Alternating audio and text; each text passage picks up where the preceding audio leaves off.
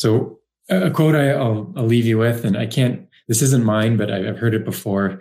But it's I always thought it was a good one. So companies are uh, successful not necessarily because of what they do, but because of what they choose not to do.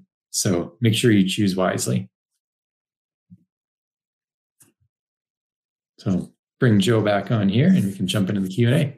Yeah, let's see if if anybody has a question. Feel free to post it. Um, but uh, until then, yeah, I was I'm super uh, excited about this this topic um, because I think a lot of us are dealing are are actually dealing with restraints, right? And so mm-hmm. for me, a little bit is is not so much I have too many resources, uh, but it's it's how do I how do I focus my time and my energy in the tasks that I do in a way that's transparent to the rest of the business right and mm-hmm. i think what you outlined with this this matrix really helps I, am curious how you share and distribute those sort of priorities within the rest of the organization then are these like cross-functional meetings happening regularly where you're going through your tasks task lists or you're explaining things you know uh, like how do you how do you approach that make sure that everybody else understands how revops needs to mm-hmm. operate yeah, kind of two steps there. So one is we use a project management tool called Wrike uh, internally within the RevOps team, so we can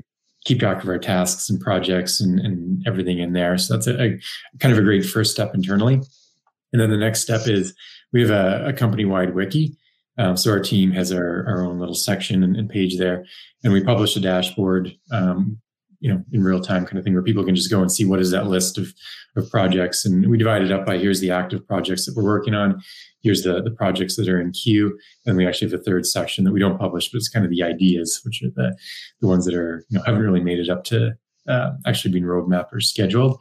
Uh, but that's always available so anybody can go and see it. And if there's ever a dispute of, you know, why someone's request isn't as important as they think it is, then we can say, you know, here's the list and, and let's kind of chat about why it, it should fit where we think it, it should or, or move it up if that's the case, whatever it might be.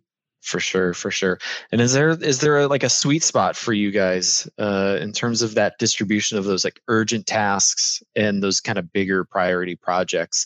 I'm sure you're not immune to being pulled into the the urgent tasks at times right? But is there a kind of a division of percentage of time or effort if you're in that kind of more broad uh, broad vision broad goal type of uh, position within the revops team that you want to still be maybe investing some time with those urgent tasks and really know what's kind of going on at the that nitty gritty level? Mm-hmm.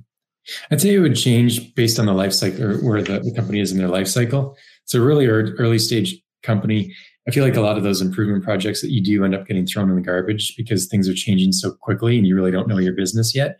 So I think um, trying to avoid, you know, codifying anything that, you know, that's going to, a process or something like that is good yeah. because you, you have to focus on the urgent stuff to really learn first. As you start into getting into a scaling uh, point, then you want to probably overinvest in the scale side. So obviously you have to keep the lights on doing the urgent things, but maybe a 50 50 or even higher uh, ratio towards the the scalability and improvement projects is good. And then, you know, once you have a really repeatable engine, then it kind of turns into more maintenance.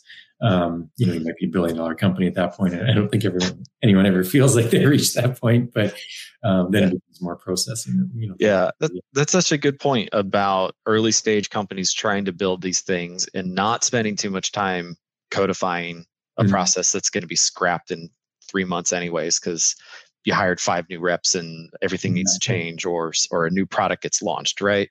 Yeah. um, so that i think that's a really good takeaway. Um, well it looks like we're getting close to time joe. Uh, appreciate you the you you sharing this this information. Uh, great presentation. Uh, if anybody needs to connect with you i'm sure they can do it on linkedin uh, and have any follow-up questions. Uh, but once again thanks again uh, and best of luck this summer. Looking forward to talking soon. My pleasure. Thanks joe